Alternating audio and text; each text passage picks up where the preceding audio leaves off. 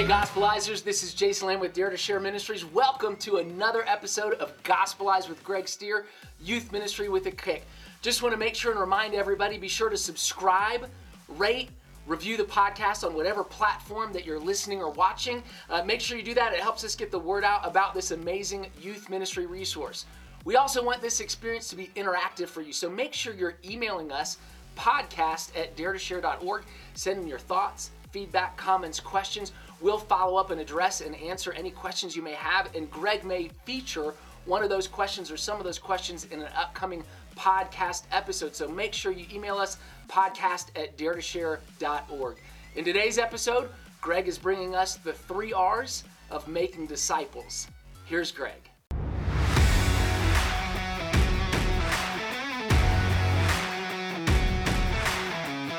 Welcome to the Gospelize podcast. My name is Greg Stier. We're going to be talking to you today about the three R's of disciple making, but I'm going to start with the true confession. I'm a huge Bruce Lee fan, all right? Now, the reason I am is because he's Bruce Lee! But other than that, nineteen seventy-three came out with Enter the Dragon, the same year he died, by the way. He had actually died before the movie was released, but that movie popularized martial arts all over the world. Awesome movie. Um, countless teenagers, including me, took kung fu and karate and all this other stuff because we were inspired by Bruce Lee. And Bruce Lee was famous for one weapon, especially the nunchuck, right? And I got inspired too as a teenager. Uh, and so me and, you know, again, about every teenage boy I knew had either nunchucks we bought at the mall or kind of homemade, but we had them and we learned to use them. And I used to practice. I got quite quite good. I don't have a lot of room in here, but I can still work them a bit. And I'll just stop there so I don't break the T V or anything, right? But I used to get, I used to be pretty good at it, and I could work them. And uh, there was a point where I could take them and kind of chuck them in the air. And about fifty percent of the time while they were spinning, I could catch them and keep moving. That's a move not even Bruce Lee got down, right? So it was kind of cool when I could do it. And when I didn't hit it, it didn't look cool at all. But I started dating a girl named Debbie, who's now my wife. And I, I could have been our first date. I was dropping her off. And I had my nunchucks under my car seat. I'm like, oh, I got my nunchucks. And she's like, oh, nunchucks, what are they? I go, well, it's a weapon I learned to use. And she goes, oh, yeah, like Bruce Lee. I go, yeah, I can work him a little bit. She goes, let's see, which is exactly what I was hoping she would say. So I started working him, and it was dark. The moon was out. And I got to be honest with you, I'm sure I looked nothing like Bruce Lee, but it was still kind of a cool moment. And I thought, you know what? I'm feeling it. I'm feeling the spin. So I took the nunchucks, and I spun them. Normally, they just go up a few feet, and then again, fifty percent of the time I'd catch them. They went up ten, fifteen feet. I mean, literally against the backdrop of the moon, it, it looked like they were still for a moment, like helicopter blades. It was a thing of beauty. And I knew, I was just feeling it. You know when you're like feeling it, I'm feeling it. And I went down to grab them and I felt it because the nunchuck at full speed hit that bone right there. And I dropped to the ground in a pile of heaping, humiliated mess, trying to capture my breath and almost throwing up at the same time. And I believe I was weeping. I was weeping, not crying, weeping. And I don't know how she said yes to finally marrying me because that was like the first date. Sad. I am not Bruce Lee, right? I'll just say that. So I'm going to put these down before somebody gets hurt, especially if that somebody is me. I am not Bruce Lee, but I am a fan of Bruce Lee. I did a lot of study on Bruce Lee. A lot of people don't know Bruce Lee before Enter the Dragon, before he was even a full-grown man, when he was a child, he was a famous child actor throughout Hong Kong. Everybody knew, millions of people knew who Bruce Lee was. And oftentimes, even as a child actor, he'd play like the leader of a gang because he was so, you know, he's so um, just out there, great actor. And And so everybody challenged him off screen. They challenged him to fight. Now, even though he didn't know karate or kung fu at the time, he knew how to fight. And so he'd win most of his fights. Well, one time when he was about twelve or thirteen years old, he lost a fight by somebody who knew kung fu. And it made him mad. So he went uh, to a grandmaster teacher who taught a thing called Wing Chun, not to be confused with Wang Chung. Well, that's tonight. Today, Wing Chun, all right? Sorry, for those of you in the eighties, you know what I'm talking about. Wing Chun. Uh, the Ip Man, maybe you've seen that series of movie, Ip Man one, Ip Man two, Ip Man three. It's Ip Man, or also known as Yip Man, so he had to learn how to fight. If your nickname is Yip Man, you better learn how to fight, because I'm Yip Man. And uh, he do he did know how to fight, and uh, Bruce he, Bruce Lee went to him and said, "Will you train me?" And at first he didn't know if he was serious, because here's this famous childhood actor. Finally, man, Bruce Lee is relentless, and he says, yes. Yeah. So he begins to train him in Wing Chun, and Bruce Lee accelerates faster than anybody in his class. Matter of fact, other students began to fight him, and he began to defeat them. He would always be practicing. One of the things about Bruce Lee, whether it was acting or whether it was kung fu, he took it very seriously. He was obsessed. He got in top physical condition, and uh, he learned how to fight. And he brought that eventually to the Western world. But he was discipled by Ip Man. We're going to talk about discipleship. And we're going to use that as an analogy. Obviously, we're not talking about Ip Man and Bruce Lee. We're talking about Jesus and us and our students, because we are called to make disciples. Just like Ip Man made a disciple of Bruce Lee, Jesus makes a disciple of us. We make a disciple of others. And the classic passage for this is Matthew twenty-eight, eighteen through twenty. On top of a mountain in Galilee, overlooking uh, the Sea of Galilee, Jesus tells his disciples this classic passage that all of us, I'm sure, know. All authority in heaven and earth has been given to me. Therefore, go and make disciples of all nations, baptizing them in the name of the Father and of the Son and of the Holy Spirit, and teaching them to obey everything I've commanded you. And surely I'm with you always, to the very end of the age. The driving command in this passage, the one imperative, is make disciples. Now, that means we boldly and lovingly share the good news of Jesus with others. And when they say yes to Jesus, we help them grow in Christ and equip them to make other disciples. We make disciples who make disciples. So in this passage, Jesus gives us three reminders uh, to help us make disciples, the three R's of disciple making. R number one, we have the right to make disciples. Verse eighteen, all authority in heaven and earth has been given to me, therefore go and make disciples. The first thing that Jesus tells his disciples is, listen, I'm the King of Kings, I'm the Lord of Lords. All authority in heaven and on earth has been given to me, therefore go and make disciples. You have an all-access pass, all-access pass to make disciples. Now, what is an all-access pass? Well, this, this is an all-access pass. I got this. I carry this with me. Right now, I'm on tour with my buddy Zane Black and Winter Jam, and we're going from city to city to city, arena to arena to arena. Uh, and all of us who are part of the show, I think there's like one hundred fifty of us, um, have to have an all-access pass, right? There's ten different bands. There's all sorts of, you know, people setting stuff up, uh, sound, tech. We all need an access, all-access pass. And when we go into the venue, first thing off the buses in the morning, we make sure we have this on. Because if we're, we don't have it on, we don't get in. But if we have this on and a security guard tries to stop us, we show them the pass.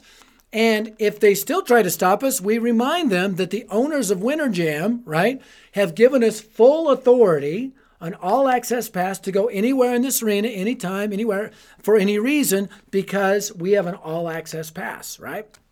So, in the same way, you and I, we have an all-access pass that was given to us by the owner of this universe. And that all-access pass is to make disciples, to go and make disciples. Now, I just want to share this. This is increasingly tough in this culture, because you'll tell your students, hey, go and make disciples. Jesus called us to go and make disciples. You, you're fully authorized to make disciples. There's an article that just came out from Barna that's entitled this. Almost half of practicing Christian millennials say evangelism is wrong. Millennial Christians, listen to this from the report. Many millennials are unsure about the actual practice of evangelism. Almost half of millennials, forty-seven percent, agree at least somewhat that it's wrong to share one's personal beliefs with someone of a different faith in hopes that they will uh, one day share their same faith. In other words, they believe it's wrong to try to convert somebody to believe in Jesus Christ.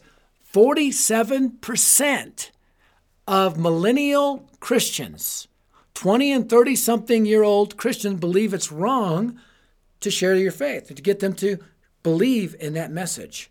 This is compared to a little more than one quarter of Gen X, twenty-seven percent, one in five boomers, nineteen percent, and elders, twenty percent. Though Gen Z teens, the current generation of teenagers, were not included in the study, their thoroughly post-Christian posture will likely amplify their stance toward evangelism. In other words, those stats are going to get worse, according to Barna. They, they believe it's going to get worse. So think about that for a moment. If almost half of millennial Christian young men and young women believe it's wrong to try to convert somebody to the Christian faith, what do we need to do? We need to make a case for evangelism. We need to motivate and inspire this next generation with the urgency and the importance of evangelism. I'm not talking about being obnoxious. I'm not talking about being a jerk. I'm talking about how do we help teenagers and, and twenty-somethings lovingly explain the good news of Christ, and on their own will, put their faith and trust in Jesus Christ as their Savior. We need to make a case for that. We need to appeal to every theological truth we can to convince them of the importance of making disciples. We got to talk about the reality of heaven. We got to talk about the reality of hell. We got to talk about the urgency uh, of the call of Christ, the judgment seat of Christ, the love of God for the world, a broken heart of compassion for those who don't know the gospel. Uh, we need to take them back to Matthew twenty-eight eighteen. All authority in heaven and earth.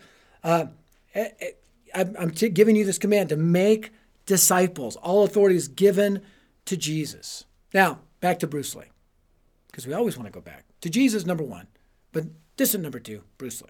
Right? Bruce Lee, he opened up a martial arts studio. He came from Hong Kong. He actually eventually uh, kind of got kicked out of his dojo because the other students didn't like him. Eventually came to America. He opened up his own martial arts studio in Oakland, California. Here's the deal. It was open to all Westerners. So he was teaching martial arts, the secret art of Chinese martial arts, to Westerners, which in that culture, the Chinese culture, was a no-no. So the grandmasters and all the, the, the heads of state in the Chinese community in Chinatown and San Francisco sent down somebody um, to kind of see what was going on. His name was Wong Jack Man. Wong Jack Man. You can't make this stuff up, right? Um, because Bruce Lee dared to open his studio to Westerners, Wong Jack Man challenged him to a fight. And here was a fight. This was the fight for the right to teach Westerners or not. If Bruce Lee lost, he did not have the right to teach Westerners. If he won, he won the right. He won the fight with Wong Jack Man. He won the right to teach martial arts to Westerners. In the same way, Jesus won the right for us and our teenagers to make disciples. He fought sin, death, and the devil on the cross and came out victorious. You know, we've all heard the statement, you've got to earn the right to be heard.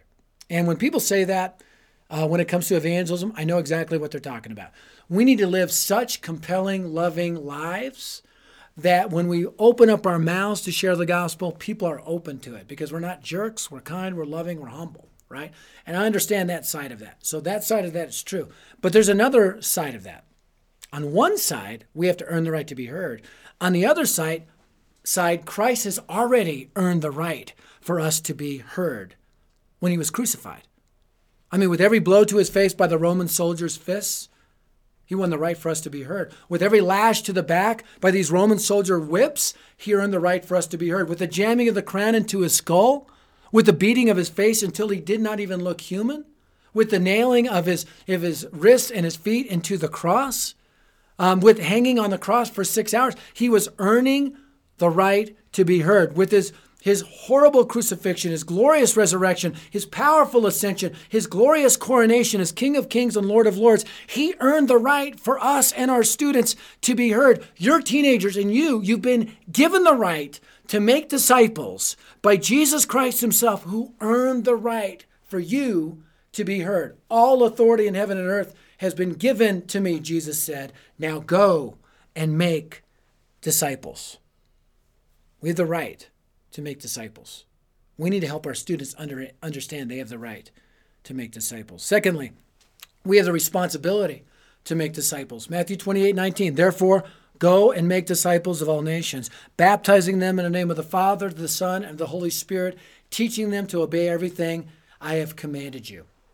Now, this passage in particular has been nicknamed the Great Commission, right? The term is probably three, four hundred years old. Uh, I'm sure when it was developed, it was a cool statement. The Great Commission, join us on the Great Commission. It sounds like an old kind of rally call. But it's kind of lost its luster today to the average teenager or adult, for that matter. The Great Commission may sound like a bunch of money you made on a real estate deal. That was a great commission we made, you know. So we've, at Dare to Share, we've changed the name of the Great Commission because it's not actually in Scripture. So we said, let's put a new label on it, because teenagers today don't even know what the Great Commission means. What if? What are teenagers in today? They're into causes. So we nicknamed this passage not the Great Commission. We nickname it the cause. Why? Because teenagers are into causes, and this is the ultimate cause, the cause of Christ himself. What if we rebranded the Great Commission as the cause with our teenagers? What if we helped them to see every other good cause as a subset to this greatest cause? Okay, I'm not talking about getting rid of these other causes. I'm saying make them a subset of the great, the greatest cause of all, the cause to make disciples. So we could tell our teenagers, listen, we're going to provide uh, water for the thirsty, uh, but we're also going to provide them living water. We're going to provide the hungry both bread and the bread of life. We're going to build the homeless a home here on earth and one in heaven. We're going to stop human trafficking, but we're also going to stop soul trafficking. Because if you think of Satan as the ultimate soul trafficker, you can all of a sudden see kind of a conversion of these causes into the greatest cause of all, to make and multiply disciples. I think we need to get rid of the either or mentality with this culture and go to the both and.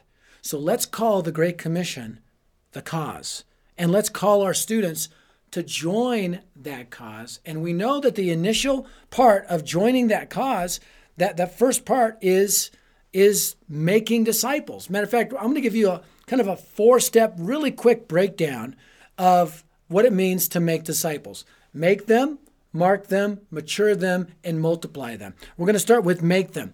Go and make disciples. Go and make disciples. What's the first step of that? Evangelism, gospelizing them, right?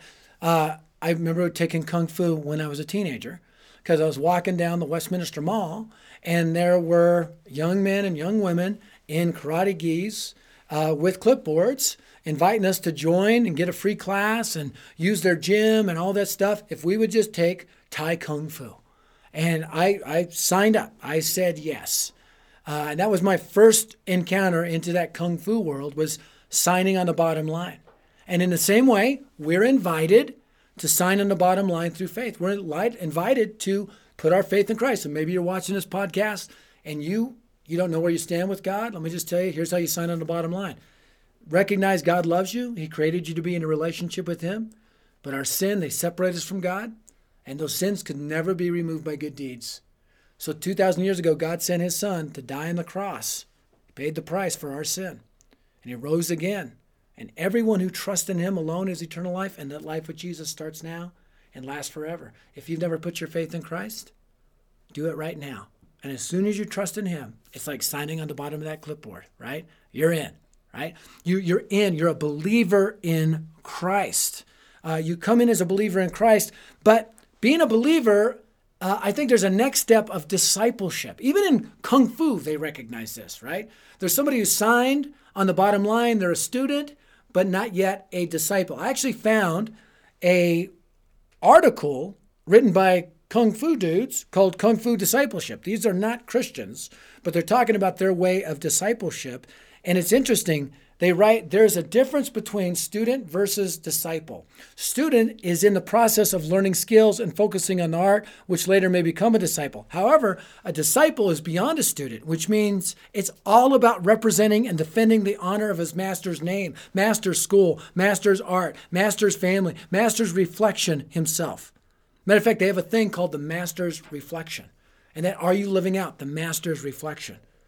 It's not to be taken lightly because everything about the master is in a reflection of his disciple. It's no longer about herself or himself. It's all about the whole as one. Whatever a disciple does is a reflection on the master. So we make disciples, right? We get them to sign on the bottom line, come in as students, believers, right? But then we turn them by God's grace into disciples. We help them become followers of Christ that reflect the master himself. Make them. Secondly, we mark them, baptizing them in the name of the Father, the Son, and of the Holy Spirit. Baptizing them. Now, I'm not going to get into modes of baptism. Some of you guys dunk, some of you sprinkle, some of you send them down a slip and slide. Whatever you do in your church to baptize, I'm not going to get into that. I'm saying we need to baptize them because there needs to be a formal ceremony of induction. Just like in Kung Fu, there's a thing called the Bai Sai ceremony. And that's in the olden days. They don't do this as much anymore. But when you wanted to be a disciple of a master, you would literally pour him tea and present it to him. And if he took that tea and drank it, that was his way of saying, you can be my disciple, right? I'm recognizing you publicly in front of everyone as my disciple. For us as believers, it's baptism. And that baptism is an important part to mark that person as a believer in the Lord Jesus Christ in a public way. Baptism doesn't save you. It's the outward sign of an inward transformation. Baptism, by the way, uh, in the first century, in the early church, was never hidden away in a church building because there were no, no church buildings. It was very public. Uh, if you were in Jerusalem, there were there was a mitzvah on the uh, the eastern or the south, southern steps of I've been there, which are Jewish baptismals, where many of the believers that put their faith in Christ in Acts two probably got back, baptized in those mitzvahs in front of people, their peers going to and from the temple. So it was a public thing, or in in the uh, Jordan River, or it was it was where people were at. You were publicly uh, baptized. I remember with my daughter, uh, my daughter, we baptized her uh, on a cruise ship. It was my twenty-five year wedding anniversary. Uh, we went to Alaska. And my daughter had not yet been baptized. I'm like, let's let's let's go New Testament. So we went in the swim pool on the deck in front of a bar where people were drinking. And, and I made an announcement. Hey, everybody, this is my daughter, Kaylee. My name's Greg Steer. I am an ordained pastor. Not that that matters. You can baptize even if you're not. According to, uh, anyway, I'm not going to get into that either. But so I said, I'm going to baptize my daughter. Baptism does not save you, but it's a public sign. I gave the gospel. I said, if any of you want to get baptized after I baptize my daughter, come on in. The water's fine. And I baptized her in the name of the Father, Son, and Holy Spirit. And two of the friends that she had made, uh, Sierra and Mandy, were there. They heard the gospel. They heard Kaylee testi- testify that she was a believer in the Lord Jesus Christ. They didn't put their faith in Christ yet, but Sierra and, Man- and Mandy are people we still pray for, too, that we still pray for to come to Christ. They heard the gospel because of that public opportunity. By the way, this is total by the way. I think there's a huge youth ministry opportunity, having a baptism party. I've, I've had this thought, man, if I can get back as a pastor or a youth leader, I would definitely do this. What if, what if instead of just doing it inside the church and just having friends and family there, what if you made one hundred flyers? Please come to my baptism party. It's going to be on this date at this place. I would count it an honor if you came as my guest to see me get baptized. So they invite all their friends, neighbors, family out to a baptism party, classmates, teammates, and there in the water, they give their testimony, how they put their faith in Christ. They're baptized. You give the gospel. There's an opportunity for people to come to Christ. I think it's a huge opportunity to kind of have the best of the early church and the best of what usually goes on today. Total side note, but let's let's get it going. Baptisms party, parties rock. All right, make them, mark them, then mature them. Back to Matthew twenty-eight.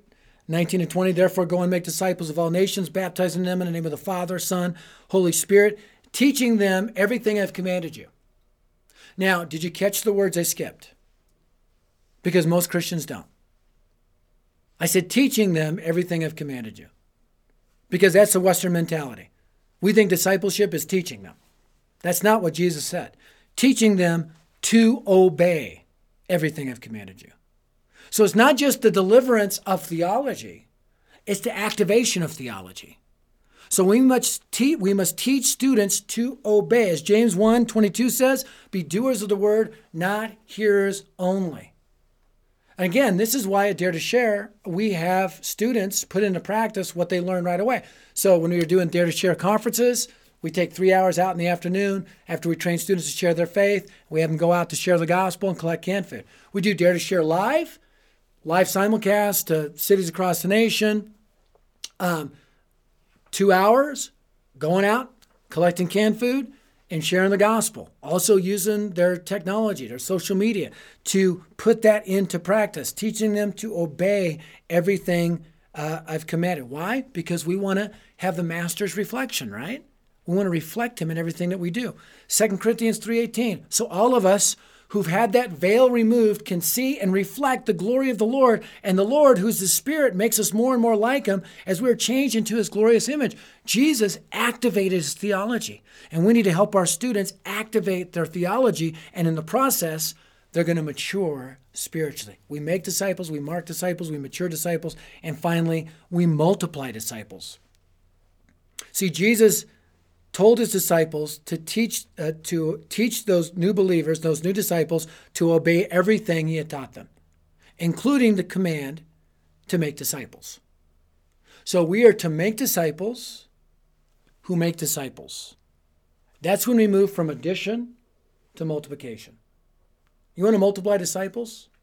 Then you, you have to teach disciples to make disciples. The power of addition is great, but the power of multiplication is off the charts. You know, we do a full week training called Lead the Cause at Dare to Share. It's kind of our Navy SEALs boot camp for student leaders and youth leaders. And on the opening night, we ask the question, how long would it take to win the world for Christ? And we give two scenarios. Scenario number one, you have ten evangelists who lead one thousand people to Christ every single day, right? So ten evangelists leading one thousand people to Christ every single day. On the other side, you have ten disciples who replicate themselves each year. So the first year, there's ten disciples who make ten other disciples. And then those those twenty disciples make twenty, and it begins to kind of multiply out. Addition versus multiplication. With the ten evangelists winning one thousand people a day, it would take one thousand seven hundred fifty-three years to reach the world for Christ if nobody else was born. So that's a long time, right? Multiplication, ten disciples replicating themselves. By year thirty, ten billion, seven hundred thirty-seven million, four hundred eighteen thousand, two hundred forty disciples. That's more people than are on planet Earth right now. So multiplication is better than addition. So we need to make disciples, we need to mark disciples, we need to mature disciples, and we need to multiply disciples. And again, back to Bruce Lee. Just like Bruce Lee, and his life and his death multiplied disciples of the martial arts, let our lives multiply these disciples through our teenagers and in our youth ministry. The three R's of disciple making: we have the right to make disciples, we have the responsibility to make disciples, and finally we have the reason to make disciples. Matthew twenty-eight twenty, Jesus said, "And surely I'm with you always to the very end of the age." Jesus goes with us. When we help our teenagers to realize Jesus is with them in the school cafeteria, on the basketball court, on the volleyball court, in the locker room, at home in their rooms, when they're with their friends in the car, when they're out watching a movie, when they're at home at night, when they recognize the presence of Jesus in their lives, then they can introduce their best friend, Jesus, to their other friends. The presence of Christ. Let's help our teenagers know we have the reason to make disciples, and that is not only does Jesus go with us, but Jesus lives in us. I remember when I was a teenager, and I would I went to a Christian school, so I'd go to local shopping malls to share my faith. And I remember going up to two high school teenagers, and I began to share Christ with them, and they were bigger than me, and they were kind of making fun of me. And my cousin Eric was there. My cousin Eric is a believer at the time, barely a believer, but a believer. But he was a bodybuilder, and he, you know, he was jacked. Had one of those, you know, eighties kind of shaved sides, mullets in the back, earring on the side, and just a huge bodybuilder. He's leaning up against the wall, and he's listening to these two high schoolers make fun of his little cousin, me. And Eric, I mean, he's a big dude. He's five foot eight by five foot eight. When he walks, his thighs apologize to each other. So, pardon me, excuse me, pardon me. He can bench press five hundred fifty pounds. He's a big dude. So he pushes off the wall, starts walking over. Pardon me, excuse me, pardon me. And he looks at these guys. He goes, hey, this is my little cousin, Greg. If you don't listen to what he's got to say about going to heaven when you die, you're going to die. And they were like, we believe. I mean, instant conversion, right, on the spot. And I'm thinking to myself, oh, my goodness, this is awesome. I'm going to take Eric with me everywhere I go. If somebody doesn't put their faith in Christ, I'll just say, I'll say, Eric, beat the sin out of them for the glory of God, right? And then I realized that the maker of heaven and Eric and earth goes with me everywhere I go. And I was filled with divine confidence. I didn't need the bouncer there with me because I had the King of the universe there with me to empower me. You do too, and so do your teens. Listen, let's get about making disciples. Whatever this culture says about it, you have the right to make disciples. It's not optional. It's not the good suggestion. It's the Great Commission. You have the responsibility to make disciples, this cause, the ultimate cause, the cause of Christ. And you have the reason to make disciples, and so do your students, because Jesus goes with us. Let me pray. Father, I pray right now for every youth leader listening to this. Give them divine, a divine all-access pass. We actually know, Lord, they already have it because Jesus gave it to us already when he said, all authority in heaven and earth has been given to me. May they be unashamed of the gospel, and may they infuse divine confidence, not arrogance, but confidence into their students to make disciples of their friends. And may we make disciples who make disciples and tell every teen everywhere, here's the gospel from a friend. In Jesus' name, amen. All right, I'm going to flip it to Carrie and Jason to talk to you a little bit about how can you take these truths that we've learned today and infuse them in very practical ways into your youth ministry culture. Thanks for tuning in. Hi, my name is Carrie, and this is... Jason! Yeah, and together we have thirty-five years of blood, sweat, joy, and caffeinated experience, right? Twice yeah. as much caffeine as love, sweat, and joy. Yes. But yes. Absolutely. Yes, and, a lot of youth ministry, ministry experience. Yes, good times. Absolutely. So fun. And it was so fun to watch um, Greg today and just see his heart about discipleship mm. and evangelism. And I know for me, it was just such a great reminder, today's episode, about this idea of discipleship. Not just making disciples, but making disciples who make disciples, make disciples which is such a disciples. Key part of what Jesus That's was right. trying to, to teach us there. And I think, you know, that, that difference between addition and multiplication is just so cool. This so is key. Different than yeah, this. Absolutely. And this is, yeah, multiplication. Right. Yes. Yeah. It's good. And uh, I think it really was summed up so well in his, you know, message about the four M's, the make, mark, mature, and multiply. That was really good. Yeah, it was really tongue twister of alliteration. To hear there. All that, yeah. Yeah. Know, like, no, that's whoa. Good. Yeah, I same thing. Make, mark, uh, mature, and multiply. And for me, within that, uh, the the thing that was just a, a great takeaway for me was Greg talked about this idea of baptism parties. Yeah, so cool. Like they have made a decision to put their faith and trust in Jesus Christ. They have eternal life. They're going to be with the Father, Son, and Holy Spirit, and all of us as believers in heaven forever. Like that is celebrate. Worth celebrating. Like let's be oh, excited. Yeah. Like welcome to the baptism service today. No, like that's this should be a party, right?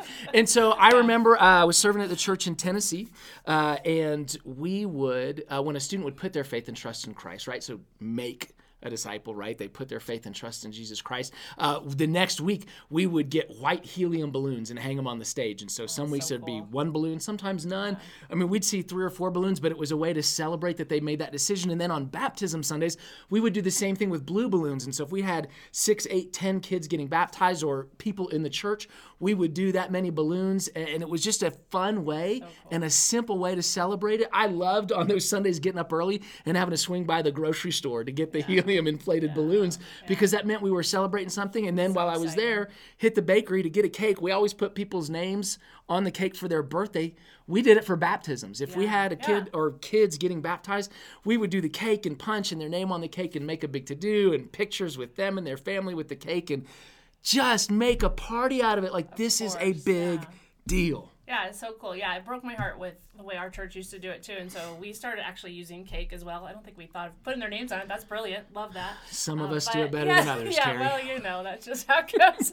But we did have T-shirts. You, well, we okay, did, so you went up to me there. We did have these T-shirts. It said, "The living water's great. I dove in. I dove in. And we gave that out to our students when they got baptized, and everybody, so cool. part of the youth group, would sign the shirt and just oh. wait for us to, you know, kind of celebrate that they're part of our team and everything, and just a part of the family in Christ. And it was just really That's a it. wonderful thing. And and mm. yet, when I heard Greg share this idea, I was reminded of how great a fellowship time we had, and yet we really kind of missed.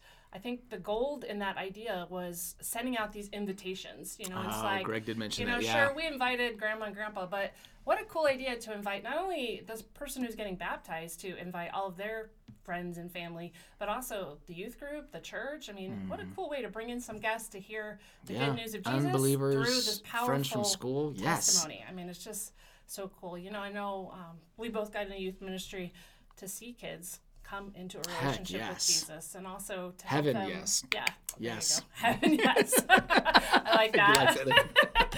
uh, you can use that. Anyway, uh, yeah, it was so great, and then also to help teens to learn how to share their faith. Yes. You know, and it's just such a passionate part to me. It's just so integral to what we do as youth yeah. leaders. And well, that, that completes the make, mark, mature, multiplies. That yes, absolutely celebrate. Yeah. So big tip of the day: celebrate the baptisms, have the absolutely. party, right? But then we want to see these kids go out and share their faith, and I think. That's what was so disturbing, honestly, for several of us here at Dare to Share and probably in the youth ministry world. Oh Barna's just recently re- released an article.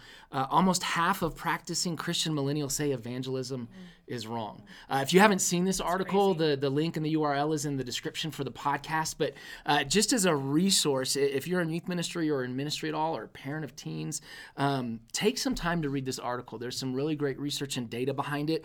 And what's interesting, I think what I find most interesting about the article is that the vast majority of millennials, as, as Barna outlines them, uh, the vast majority, like eighty percent, feel like they're equipped or know enough to share their faith. That was crazy. But forty-seven percent yeah. think it's wrong to do it. And so... Yeah. Some of them even said, I think seventy-three percent said they're gifted at they're it. They're gifted at it, right. Like, so they think it's wrong. It yeah, the vast so majority are yeah. equipped or they're even gifted, but they think it's wrong to do. And so, man, the urgency we need to have mm-hmm. as youth pastors, as youth leaders, mm-hmm. uh, leaders in the church, Uh, of, of of this whole, like Greg, we have the right and the responsibility and the reason, and, and we need to help our students get that. Absolutely. And I think as we celebrate the discipleship process, celebrate baptism, send them out, it'll start picking up some tractions, but we've got to do something yeah. about it. Yeah. Um, and so, yeah, a great resource for you guys. Uh, an additional resource, uh, Lead the Cause. Uh, it's a it's a week-long, summer-intensive, catalytic mobilization event that, that we do here at Dare to Share. Students are trained and equipped and then sent out each day with what they've been trained and equipped. And so within the context of that week, uh, they're seeing the disciple-making process play out in their own life. They're yeah. sharing the gospel so as they go. So they're seeing it within that week, seeing every aspect of it. Uh, it's a great, great way for, for you as a youth leader to, to lead your students uh, into understanding how the disciple-making process, making disciples who make disciples, truly plays out. And so I would encourage all of you, check out uh, lead the cause dot org. Again, link is in the description below. But uh, just some resources. We want to continue to fuel you guys, and specific to today's topic from Greg's sermon of this idea of making disciples. And so with that, I want to thank you guys for tuning in with us today. Make sure you like, comment, subscribe, whatever platform you're on. Make us famous. We appreciate it. Uh, but on behalf of Greg and the whole Dare to Share team, uh, we really appreciate you spending the last half hour with us. God bless, guys.